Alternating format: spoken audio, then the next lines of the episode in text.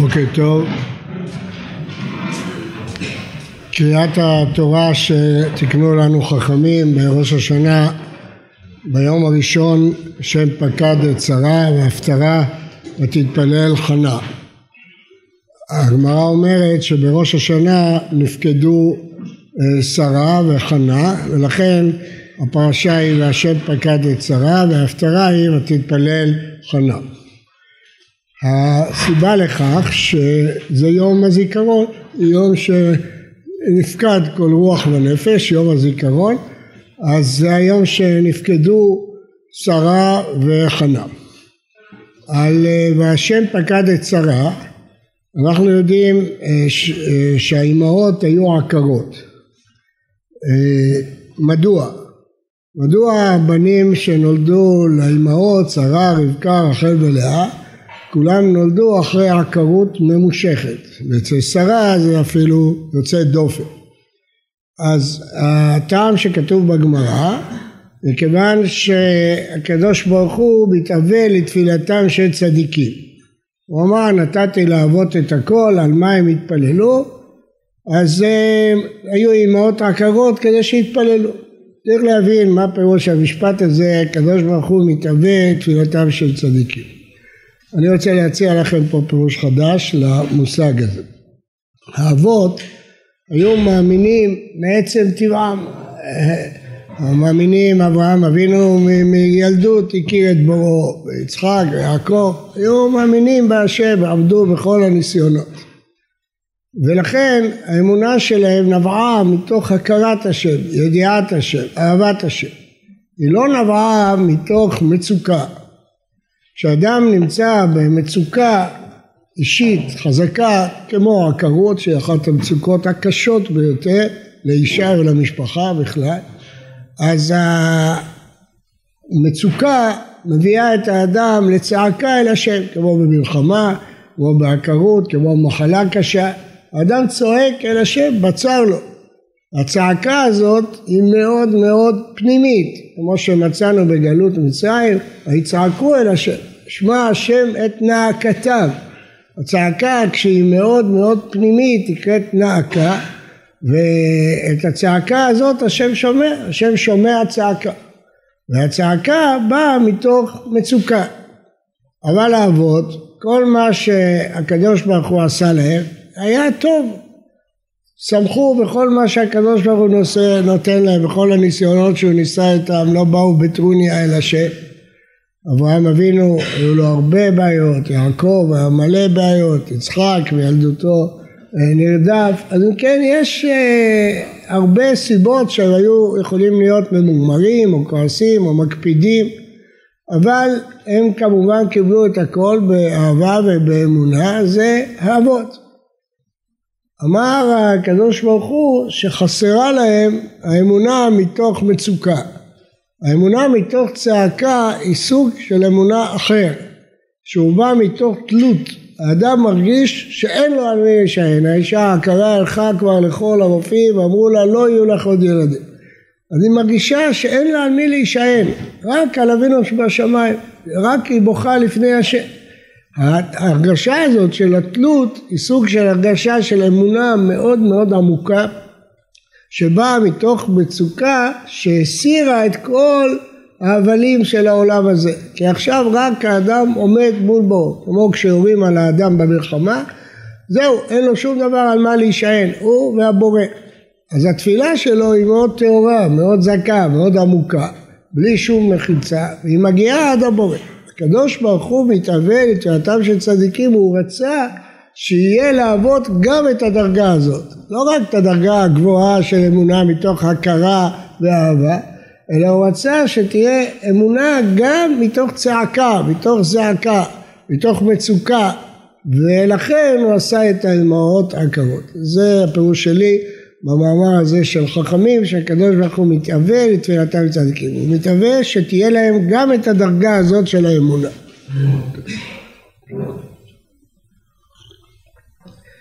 אפשר גם לפרש באופן אחר, שהעובדה שאימהות עקרות וגם הארץ עקרה, תמיד היה רעב בימי אברהם, בימי יצחק ובימי יעקב, בשלושתם היה רעב בארץ, עד כך שהוצריכו בימי אברהם ויעקב לרדת למצרים, ויצחק נאסר לרדת למצרים, והקדוש ברוך הוא ברך אותו מאה שערים. אז גם האימהות היו עקרות וגם האדמה הייתה עקרה. מדוע? כי ברכת אברהם, הברית נחרטה על הזרע ועל הארץ, שהוא ייתן לו את ארץ ישראל וירבה את זרעו. אז התורה רוצה להראות שהזרע והארץ הם לא רגילים, זה לא כמו ארץ של כל עם, והזרע זה לא כמו בנים רגילים, זה ניתן במתנה, הארץ עקרה, האימהות עקרות, קדוש ברוך הוא נותן במתנה את יצחק לאברהם ושרה. אז הנתינה הזאת נתפסת כדבר מיוחד, סגולי, יוצא דופן, לא כדבר רגיל, והארץ נותנת את פירותיה ליצחק כדבר יוצא דופן מאשר לכל העמים בסביב, כמו שאבימלך אומר, ראו ראינו כי השם עמך. אלה שני הפירושים מדוע היו האימהות העקרות. אבל יש עוד פירוש. כתוב בתחילת פרשת העקדה, הפרשה שנקרא ביום השני של ראש השנה, ויהי אחר הדברים האלה. וישנם כמה פירושים בדברי חכמים, מה זה אחר הדברים האלה? שומעים אחר הברית של יצחק, אחר ישמעאל שמל את עצמו בן שלוש עשרה, אחר כל, כל מיני פירושים, אחר הברית שקראתי עם אבימלך, אבל יש פירוש אחד שמופיע בסידור עולת ראייה של הרב קוק, שאחר הדברים האלה פירוש אחר כל ההיסטוריה שקדמה לכך, הכל מכין לעקדת יצחק, שהוא השיא של העבודה האנושית שקיים בתנ"ך בכלל, אין לנו שיא יותר גדול מעקדת יצחק. והעקרות של שרה באה להגדיל את הניסיון בעקדת יצחק, כיוון האימהות היו עקרות הסברנו, אבל שרה לא רק הייתה עקרה, היא קיבלה את הבן בשעת הייאוש, הלבן תשעים שנה תלד כבר היה ייאוש מוחלט. למה? כי להגדיל את הניסיון של עקדת יצחק, אותו בן יחיד שניתן להם, אחרי ניתן לשרה, אחרי כל כך הרבה שנים, אחרי הייאוש, דווקא אותו הקדוש ברוך הוא מצווה לעלות לעולם.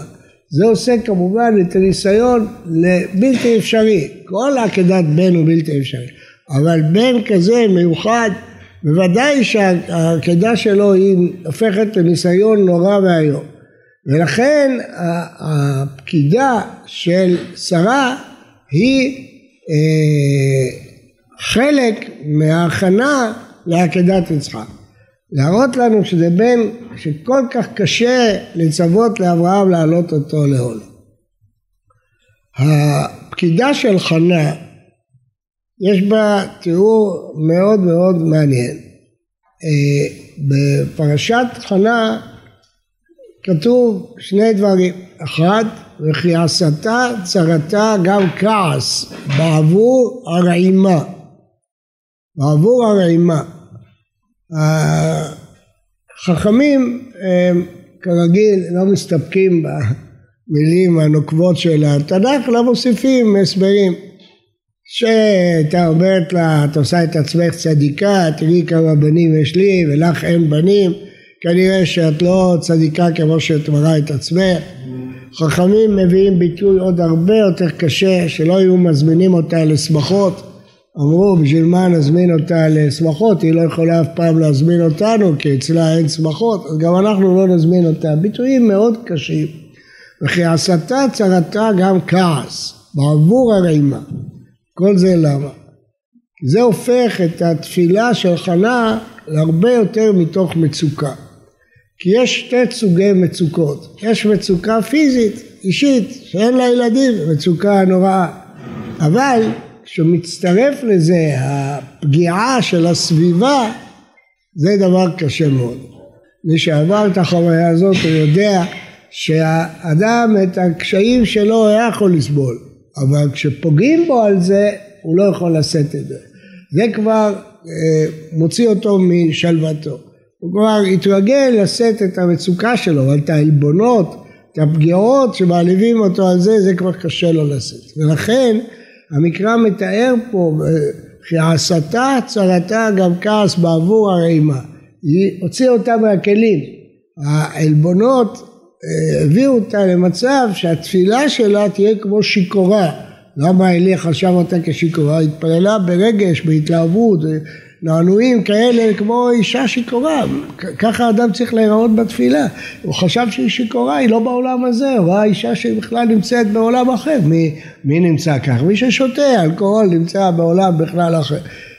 הוא רואה אלי שחנה נמצאת בעולם. למה? כי הכעס, העלבון, הוציא ממנה את המצוקה בצורה הרבה יותר חריפה.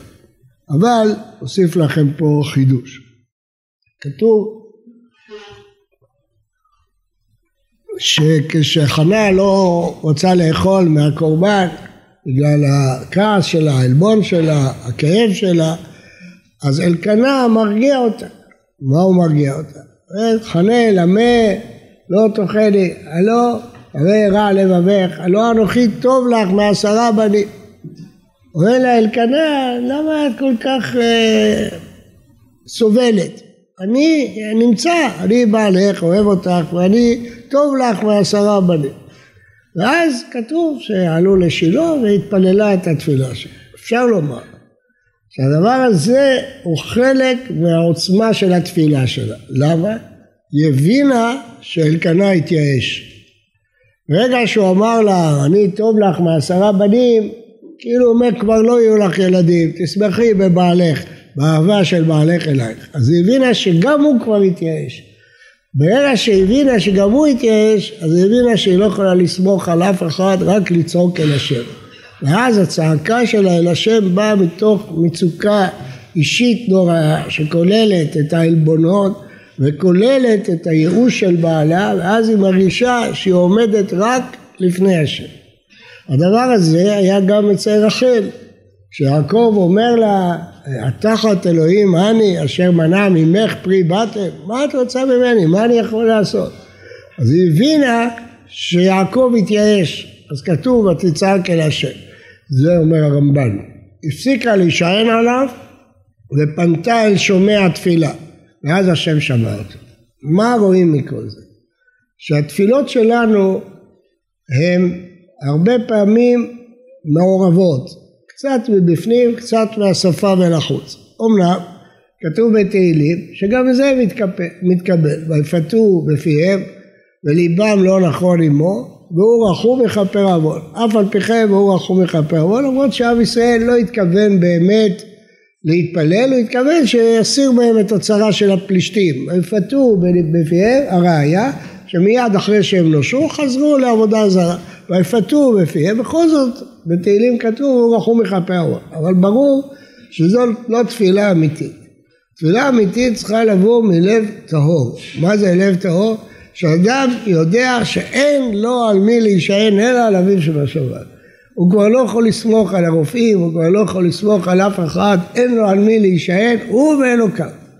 אדם צריך להגיע בתפילה לרמה כזאת, כמובן, המקווים שלאף אחד לא יצרות או לא מצוקות, אבל הוא צריך שהתפילה תהיה ברמה כזאת של מישהי שמתפללת על עקרות בת תשעים שכבר התייאשה והכל, ויש לה רק את הקדוש ברוך הוא. זה הגדר שתפילת עני שהקדוש ברוך הוא שומע, תפילה לעני כי יעטוף ולפני השם ישפוך שיחו, שאדם מתעטף בצער שלו, מתעטף בתפילה שלו, אין לו משהו אחר, זה מה שיש לו, אז הקדוש ברוך הוא שומע אותו.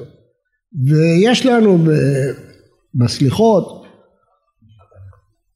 ובתפילת ראש השנה, גם של אשכנזים, גם של הספרדים, יום כיפור, תפילה קדומה מאוד שנקראת עננו, והתפילה הזאת היא מביאה רשימה של אנשים שהתפללו והקדוש ברוך הוא שמע עליהם. אם נסתכל נראה שכל האנשים שמתוארים שם זה אנשים שהגיעו למצוקה שאין לה פתרון, שהם ממש צעקו מקירות ליבם, כן? ענה לאברהם בהר המוריה, ענה ליצחק אגבי מטבחה. אברהם יודע שהוא הצטווה להעלות את בנו, יצחק יודע שאברהם הולך לעקוד אותו, אין, מה, מה יש להם לעשות אותו? אומר המדרש הם התפללו והשם ענה להם. איפה כתוב במקרא שהם התפללו? מקום אחד. אומר יצחק אל אברהם אביו, הנה האש, אבי, ואומר הנני בני, ואומר הנה האש והעצים, היה עשה לעולם. אז אומר אברהם, אלוהים יראה לו עשה, לעולם בני. פה התפילה של אברהם. אלוהים יראה לו עשה, הקדוש ברוך הוא יקבע, הוא יכול למצוא שא במקומך. אלוהים יראה לו עשה, לעולם בני. התפילה הזאת שמופיעה במקרא היא היחידה שמופיעה בשעת העקדה. אבל ברור שהמצב של אברהם באותה השעה הוא אין, אין פתרון, מצב של מצוקה, אין, אין כלום, לא יודע מה לעשות. יהושע, ענה לאבותינו על ים סוף, עובדים ישראל על ים סוף, הים לפניהם, מצרים אחריהם, ואלה תיסעו, מה ניסע? מצרים אחריהם והים לפניהם, הם, הם לא יודעים מה לעשות, הם במצוקה, יצעקו אל השם, אין להם, אין להם דרך, והשם שומע אותם. אחר כך ענה ליהושע בגלגל, יהושע בגלגל, רואה, הצטווה לכבוש את הארץ, הוא רואה שהוא נלחם בעי וניגף, נכשל.